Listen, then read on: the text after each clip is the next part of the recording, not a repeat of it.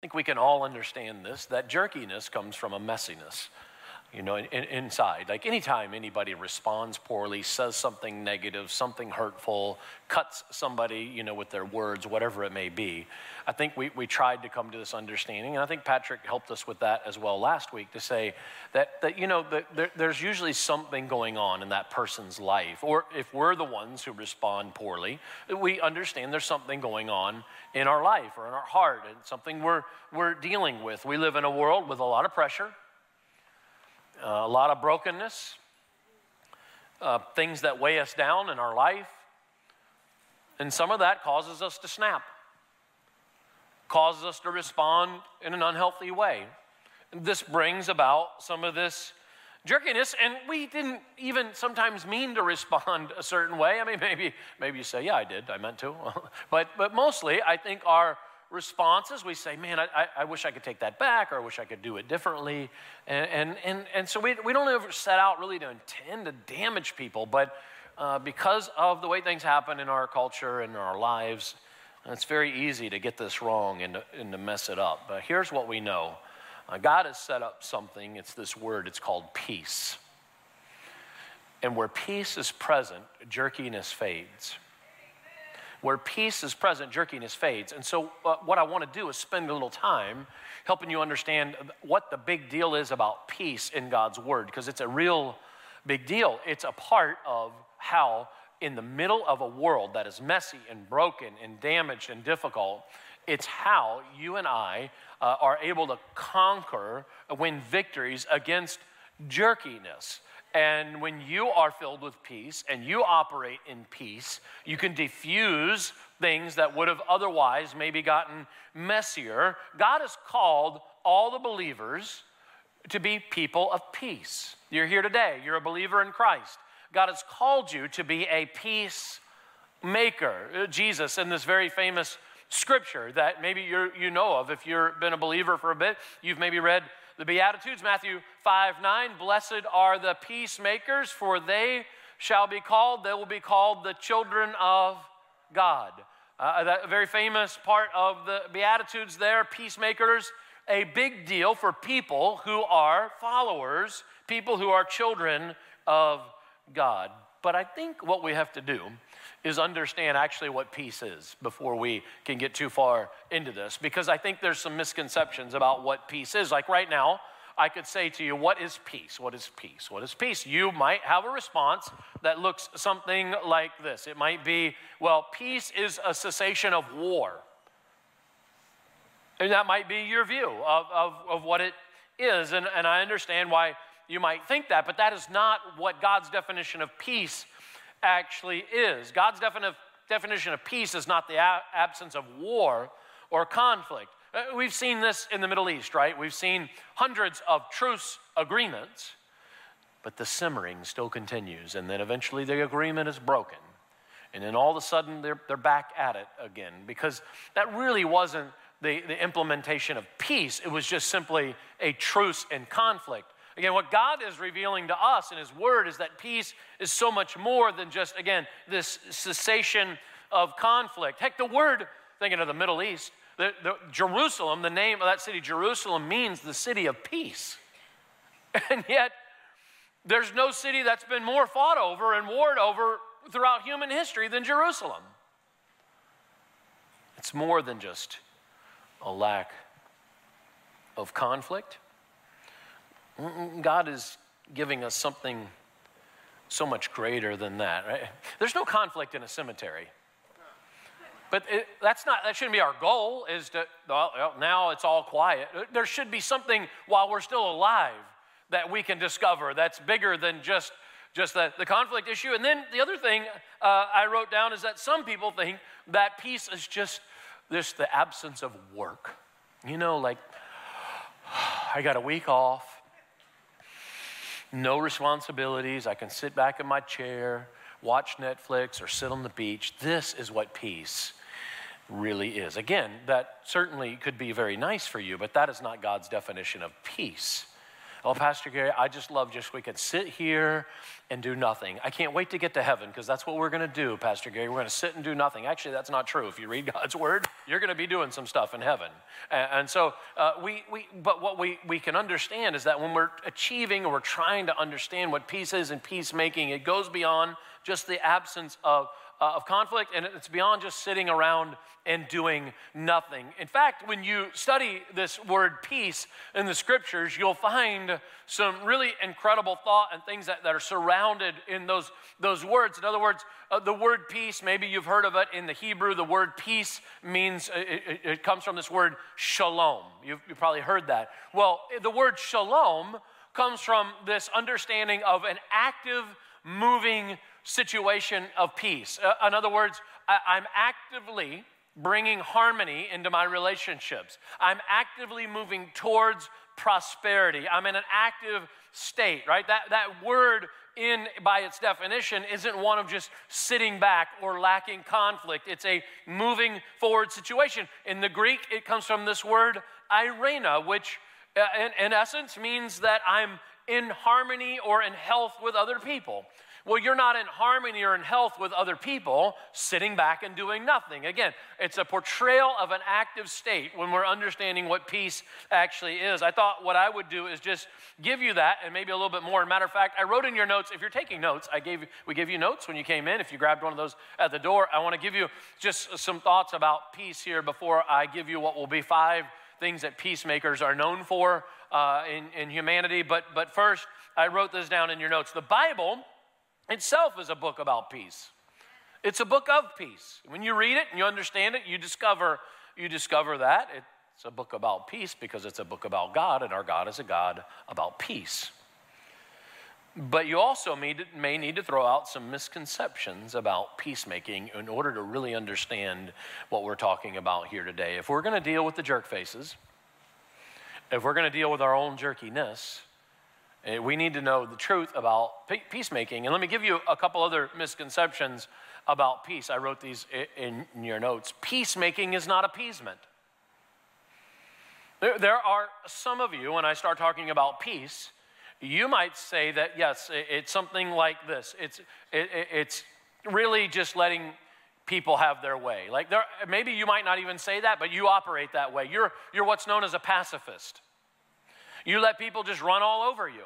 You always take the blame in the relationship, you always take the blame in the situation. Uh, and I just want to be clear to you uh, being a person of peace doesn't mean you're the one that always says you're sorry so that you, you can just move along with the other person. It doesn't mean always giving in. You know, God's idea of peace is not where one person in, in the marriage is the one that's always doing the giving in. You know, God has something bigger for understanding what peace is. So it's not appeasement, certainly.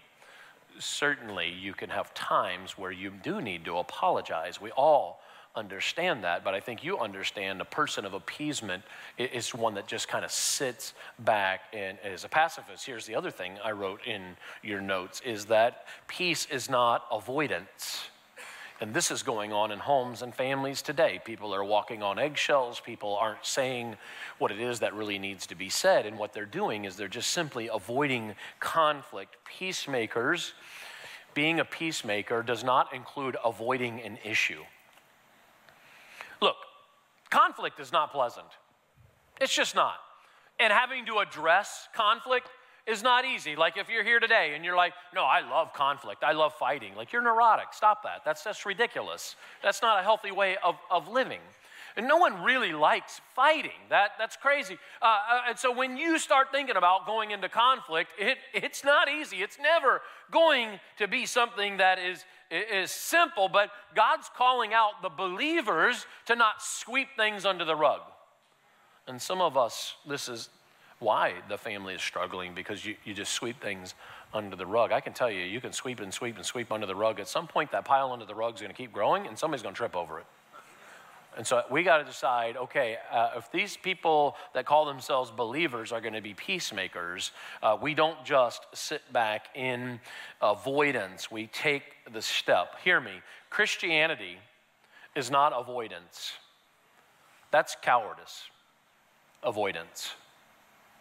Avoidance is not what we do as believers. I wrote it down in my notes like this If you ignore conflict, you are not a peacemaker, you're a troublemaker.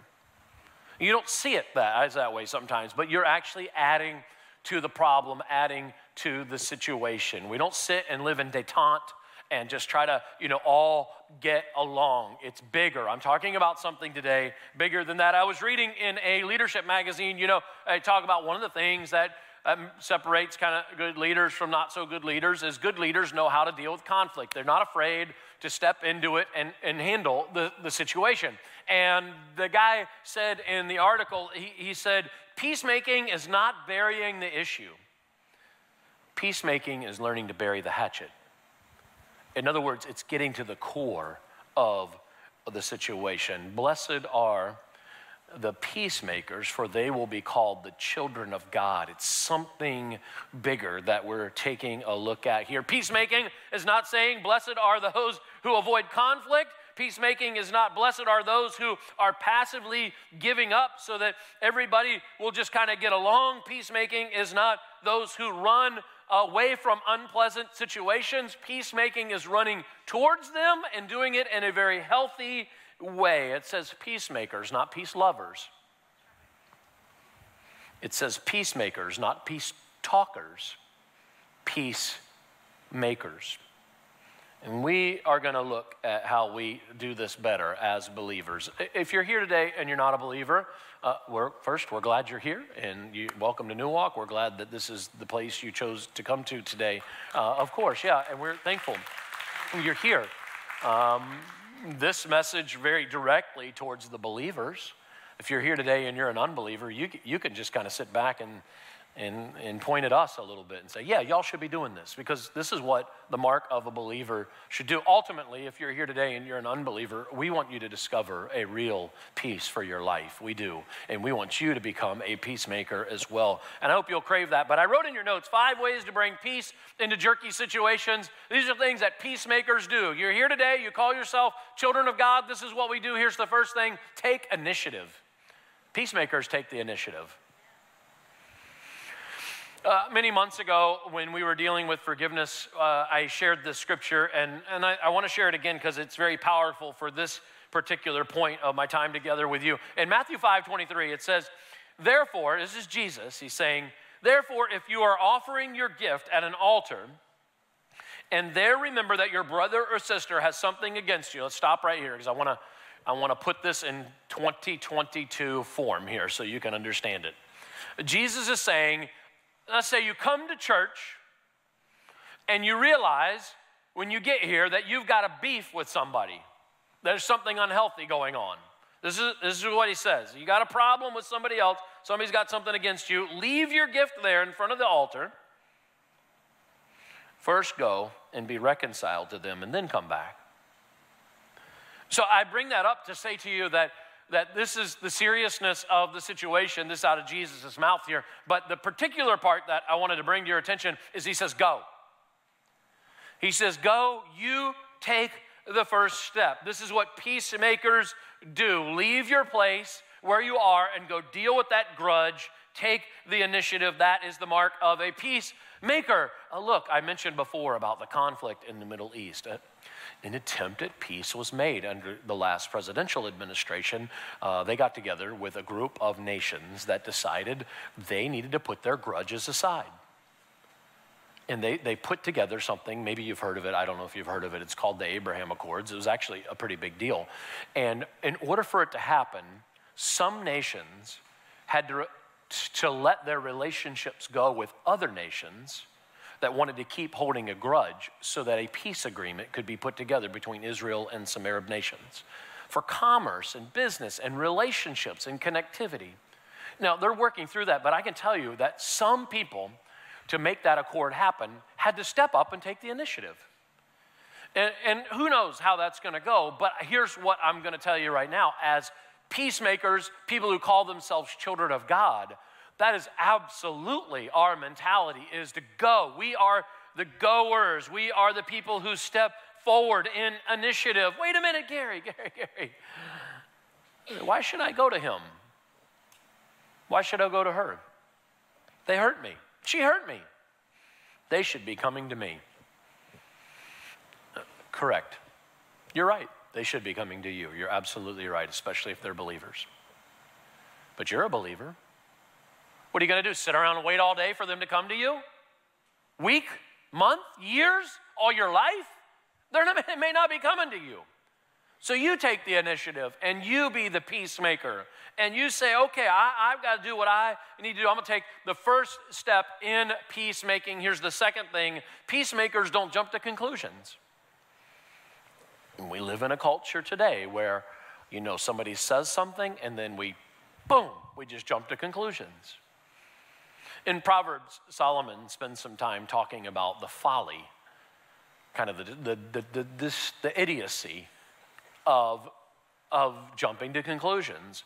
And this is a struggle in, if you look at marriage conflict, relationships, miscommunication, people misjudging, people jumping to conclusions and not getting the full story. This is one of the great issues that people struggle with when they're trying to have healthier relationships. They misjudge and they jump to conclusions. And here's what, here's what Solomon said, Proverbs 18. To answer before listening, that is folly and shame.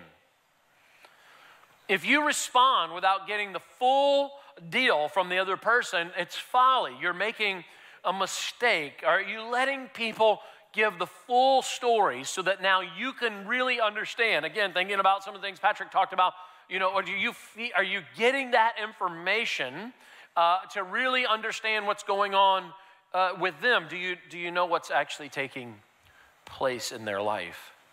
It reminds me of the story of an employee. It was his first day on the job, this big insurance company, and he's got this binder full of stuff papers, papers, papers. And he walks up to this big machine and he's looking at it and he's going, She's just kind of shaking his head, sort of like, where do I start here? The secretary pops up and she walks over. She can see that he doesn't know what's going on. And so she says, Hey, can I help you with the machine? And he says, Yes, please, thank you. And so she takes the binder, she takes it and she feeds it into the machine and it just shreds it. And he's like, Oh, no, no, no, no, no, no. She says, What's wrong? He goes, he goes I, I, I was trying to make copies.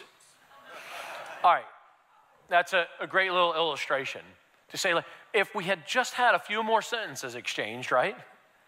We could have avoided the, the shred, the mess.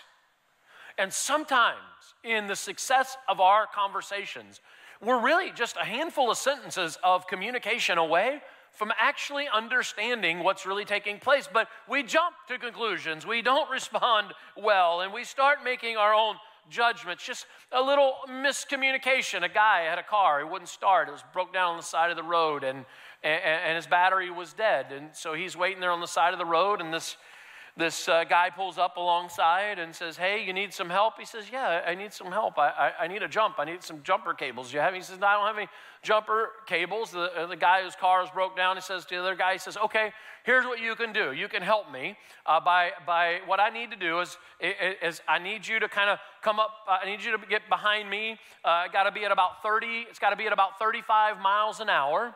And if you'll do that, you know, he's got an automatic transmission, so you got to go a little faster with that and drop it in gear so that the thing will turn over and start.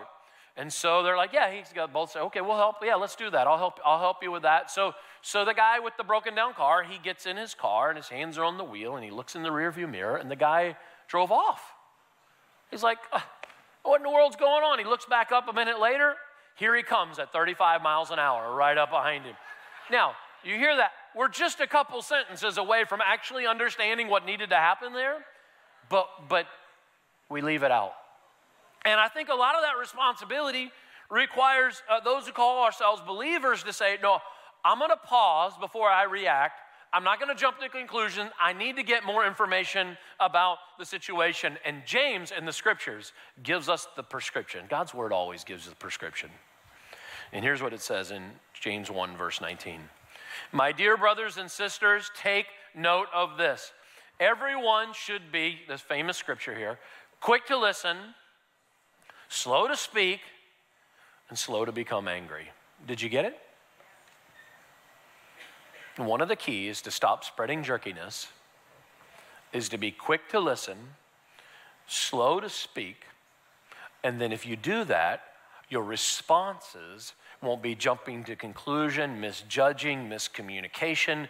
It will be one of clarification and not of actual anger when you take time to know what's really, really happening. Let me give you another thing that peacemakers do in your notes. Peacemakers hear both sides without taking sides.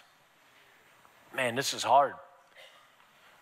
And, and of course, if you're in third party mediation, this is important. Like, if you're going to be a mediator between two parties, you have to figure out how to understand, right, both sides without actually taking a side so that you can prescribe, so that you can give the information that's needed. And, and it is true that as a peacemaker in Christ, we have a responsibility in third party situations to help other people out. We should do that. As God is revealing peace to us, we become uh, peacemaker helpers to, to other people where two people or uh, two parties are arguing. But I want to be clear about this. As a person who's in strife with another person, you need to also figure out how to hear both sides and understand both sides without taking sides. I know, I know, it's hard because when you have your side, you know, you're all big and boisterous, peacock. I know everything. I'm in charge.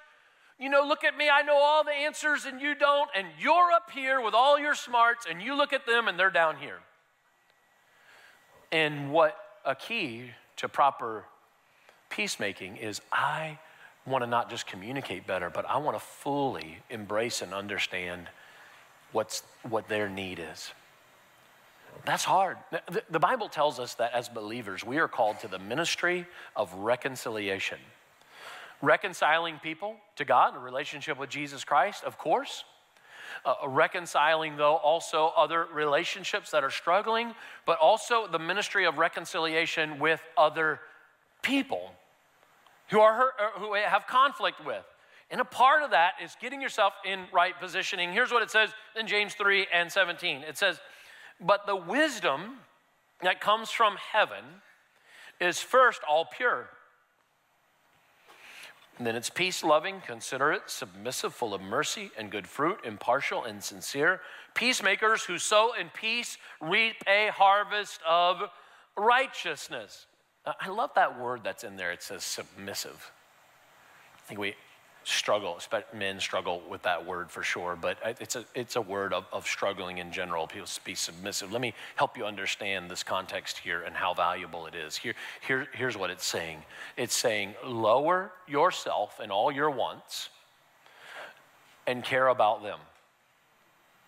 And it, it, it's saying here that people who sow in peace and reap righteousness are people who can find themselves into that position of caring about the needs of the other person. When you can come to a place where you just don't blurt out, I understand, where you really actually can say, I understand now more clearly what's going on, man, that's great positioning. That's right positioning. The best job on the face of the earth I could equate this to, being a peacemaker, is being a bomb expert. And what does a bomb expert do? The bomb expert arrives on the scene.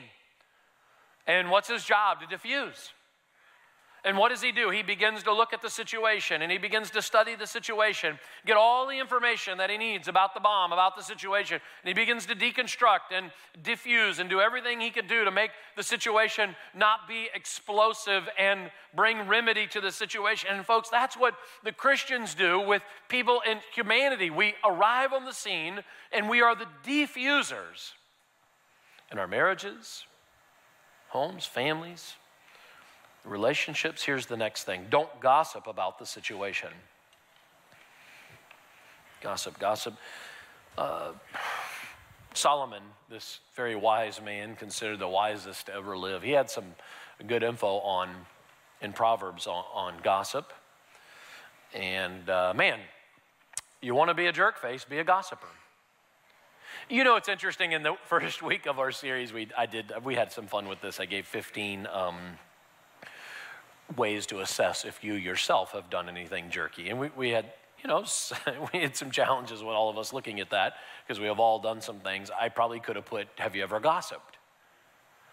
And if you have, that's a part of a sort of jerky behavior. And I understand it, it, it's struggle. It's a struggle to, did I get this right? Hey, did you hear? Did you hear? Did you, did you hear what the, let me tell you, let me tell you a little, little something about somebody, somebody else. And, and somebody tells us something and then we feel compelled. We got to share it with somebody else. And I think part of the human nature is I now know a sweet, really thing that I just heard and you don't, so I can't wait to tell you and show you how much smarter I am than you because I know things about people that you don't know.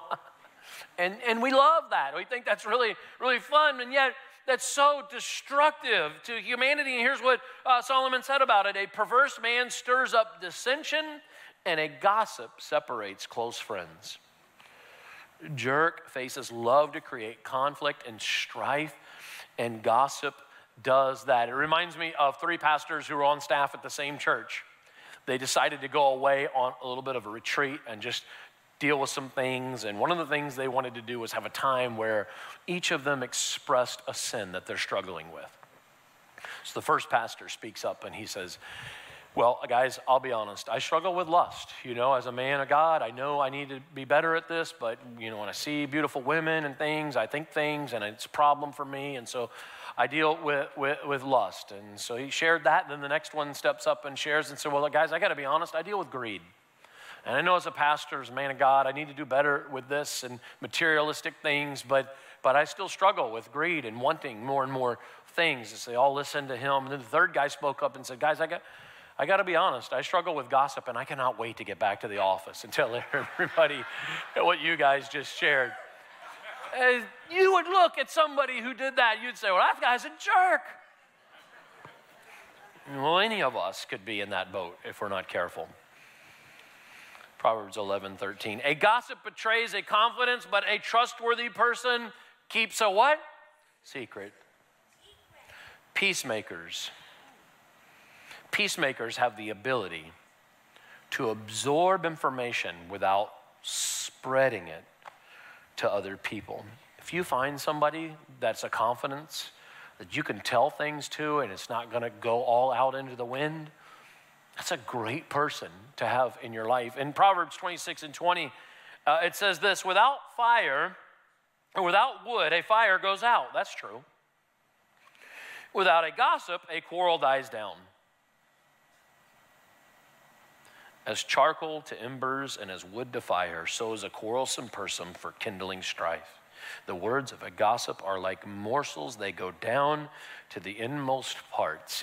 I love that here in Proverbs. He says, it's tasty information, it's like a morsel, but it gets down in to people, it infects, it damages inside.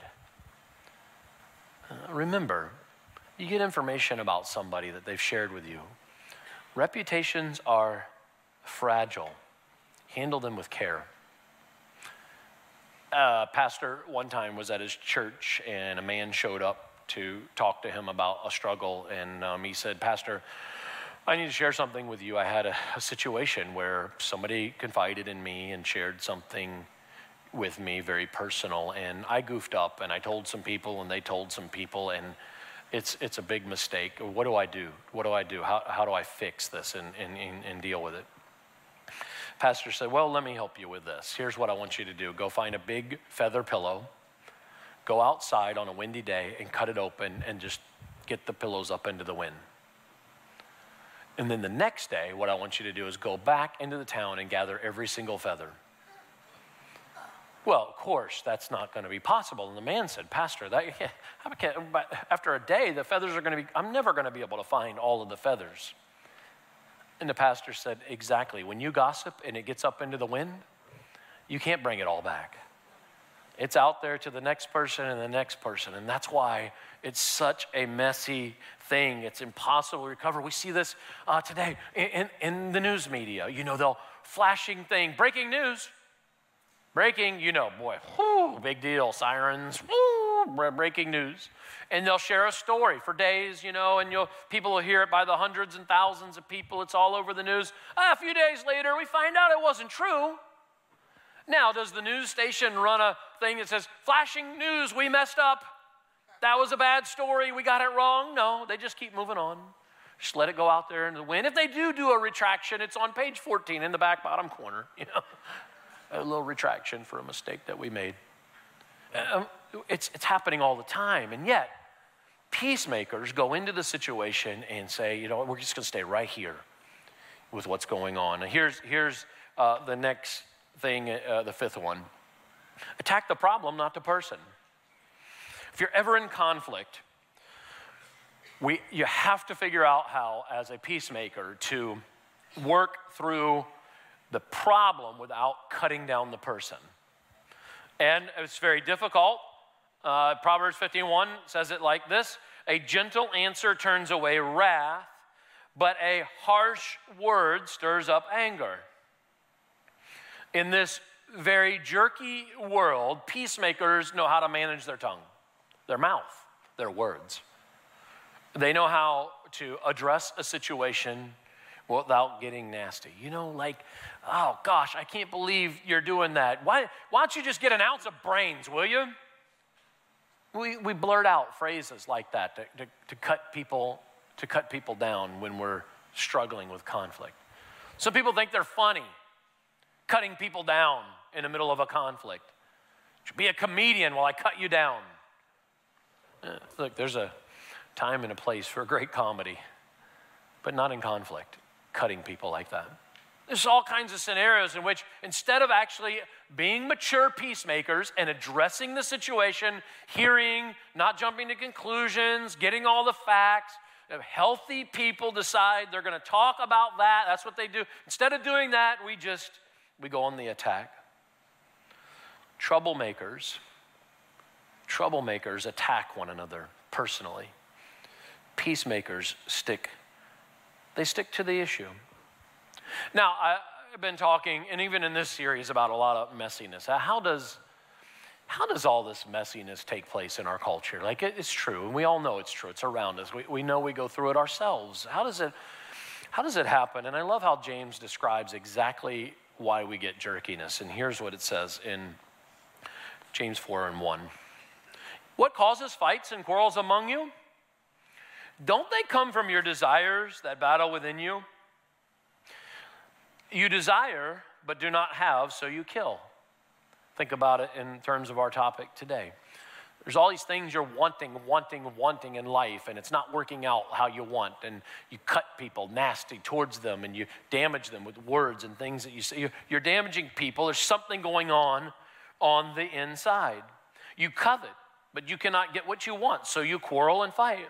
You do not have because you do not ask God. When you ask, you don't receive because you ask for the wrong motives, that you may spend what you get on your own pleasures. So we have a whole thing there about how people even are going to God, but they're going to God for their own personal motives. But there in the beginning, he says, he says the bottom line is there's something going on in humanity, and he's talking really about a war, a fight taking place on the inside of human beings. When you see somebody who's at war with everybody, it's oftentimes a tell that they're at war with themselves. If you're not at peace with yourself, guess what? You are always going to be at odds with other people.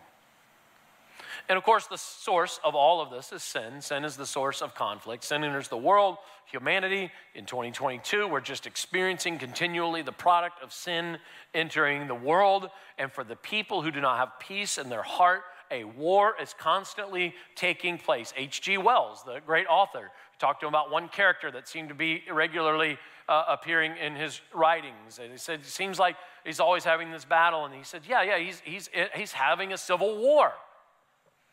And for some of you, this is kind of where you are, and it spills over. That war that's on the inside of you spills over onto other people. You know what? If you're uptight and feeling that way, uptight on the inside, you're, you're just bound and determined to make everybody else around you uptight. You're warring on the inside, you're just bound and determined to war with everybody on the outside. Let me ask you a question before I finish up. Have you made peace with the person under your skin?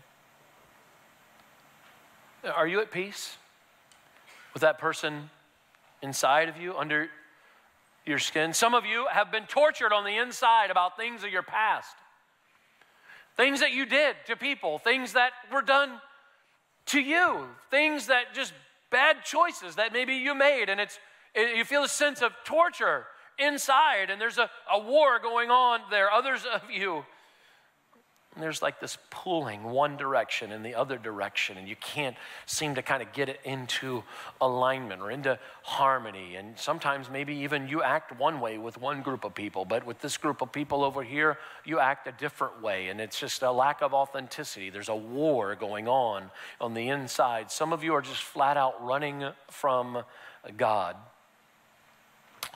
Did you notice in that beatitude the reward for those? Who are peacemakers. It said, Blessed are the peacemakers, for they shall be called the children of what? God. I don't know if you understand how big of a deal that is, being called a child of God. By God, that's a big deal. Let me, let me just be clear about this. You should want to be called a child of God more than you should want the Nobel Peace Prize. That's bigger than any of that being called a child of God. What God is saying is that when you go forward as a peacemaker and you take some of the steps that I've just shared with you, God is saying, He's looking down on you, going, That's my boy. That's my girl. She's one of mine. He's, he's one of mine. Have you made that kind of peace on the inside so that you can be that kind of person on the outside. What a privilege to be called a child of God. And why does God do that? Why, does, why is that such a, a big deal to God? Why is being a peacemaker such a big deal? Uh, because our God is a God of peace. Six times in the New Testament, we we, God is a God of peace. It's who He is. And so when you are working in peace, you are working in the things that God values very much. You've heard the phrase, like father, like son, when you are a peacemaker, like father, like son, like father, like daughter of the king, you are doing that. You are moving forward in what it is that he values. How do you get started? I wrote this in your notes. Starting point is this.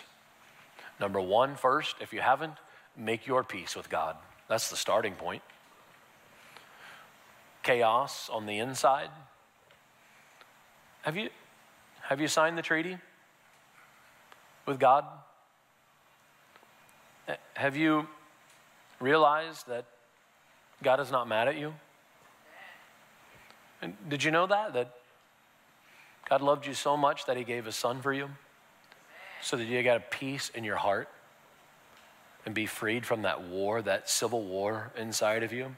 Have you decided to get your life in harmony with God?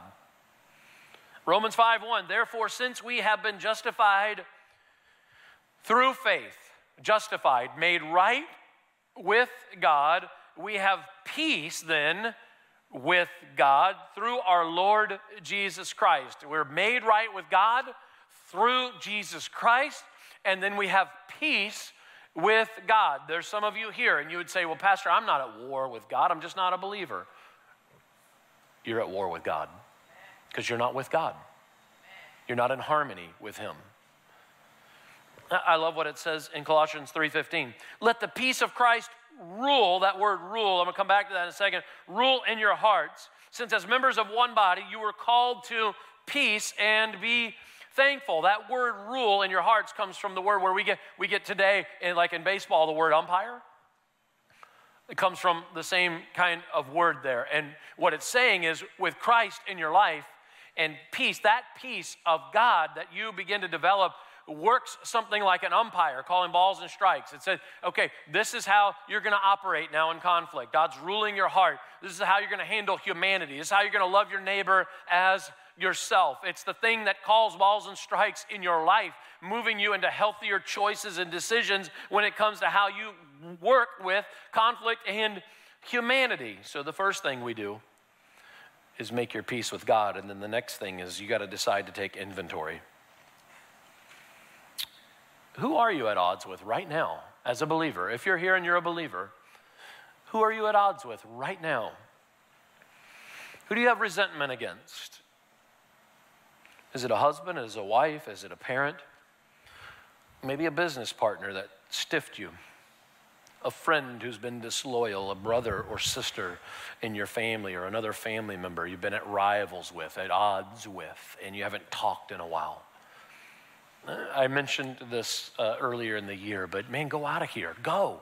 Take the initiative. Write them a text. Say, look, I, I love you. Uh, that's just it. Or I, I'm sorry that we didn't, things didn't work out. Or what. Just forgive, love, make peace. You, you'll, you'll, you'll feel, I've done that to do this before. You'll feel incredibly different when you send that message. It, it'll do something in your heart. Nobody likes to take the initiative. I get it. That's why there, that's why there's so few peacemakers in our world, because nobody likes to take the initiative. Uh, here's the last thing let God use you to begin being a peacemaker between two fighting parties. Once the peace is in you, you're able to move that peace into your relationships, but also find yourself helping other people who are struggling. And that's a valuable piece. By the way, one of the, the best ways you can be a peacemaker and bring peace to other people is to tell them about Jesus. That's the ultimate thing that will bring answers to their life is, is to find peace on the inside. And so you take the initiative to tell them about the gift of Jesus Christ because God took the initiative with his son Jesus. And you let them know that God took the initiative for them, but also finding a way to help others through reconciling difficulties between two parties. Blessed are the peacemakers, for they they'll be called the children of God. Let's pray together. God, now we thank you for uh, just the, the additional wisdom here to learn about being a peacemaker.